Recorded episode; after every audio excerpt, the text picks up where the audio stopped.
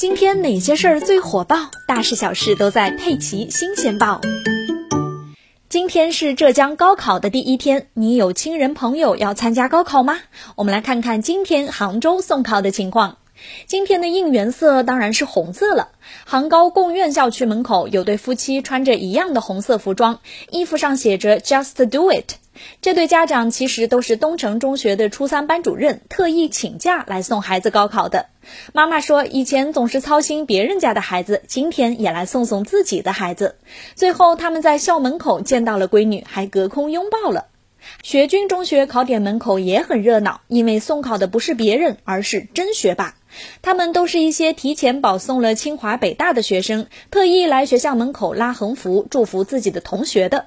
横幅上写的是“惜鹏举以团天，绝青云而奋羽”。这个“团”啊，是提手旁放一个专。小编特意去查了下怎么读的，这就是我与学霸的距离，我连人家横幅的字都不会读呀。不论怎么说，还是吸一波学霸的欧气吧。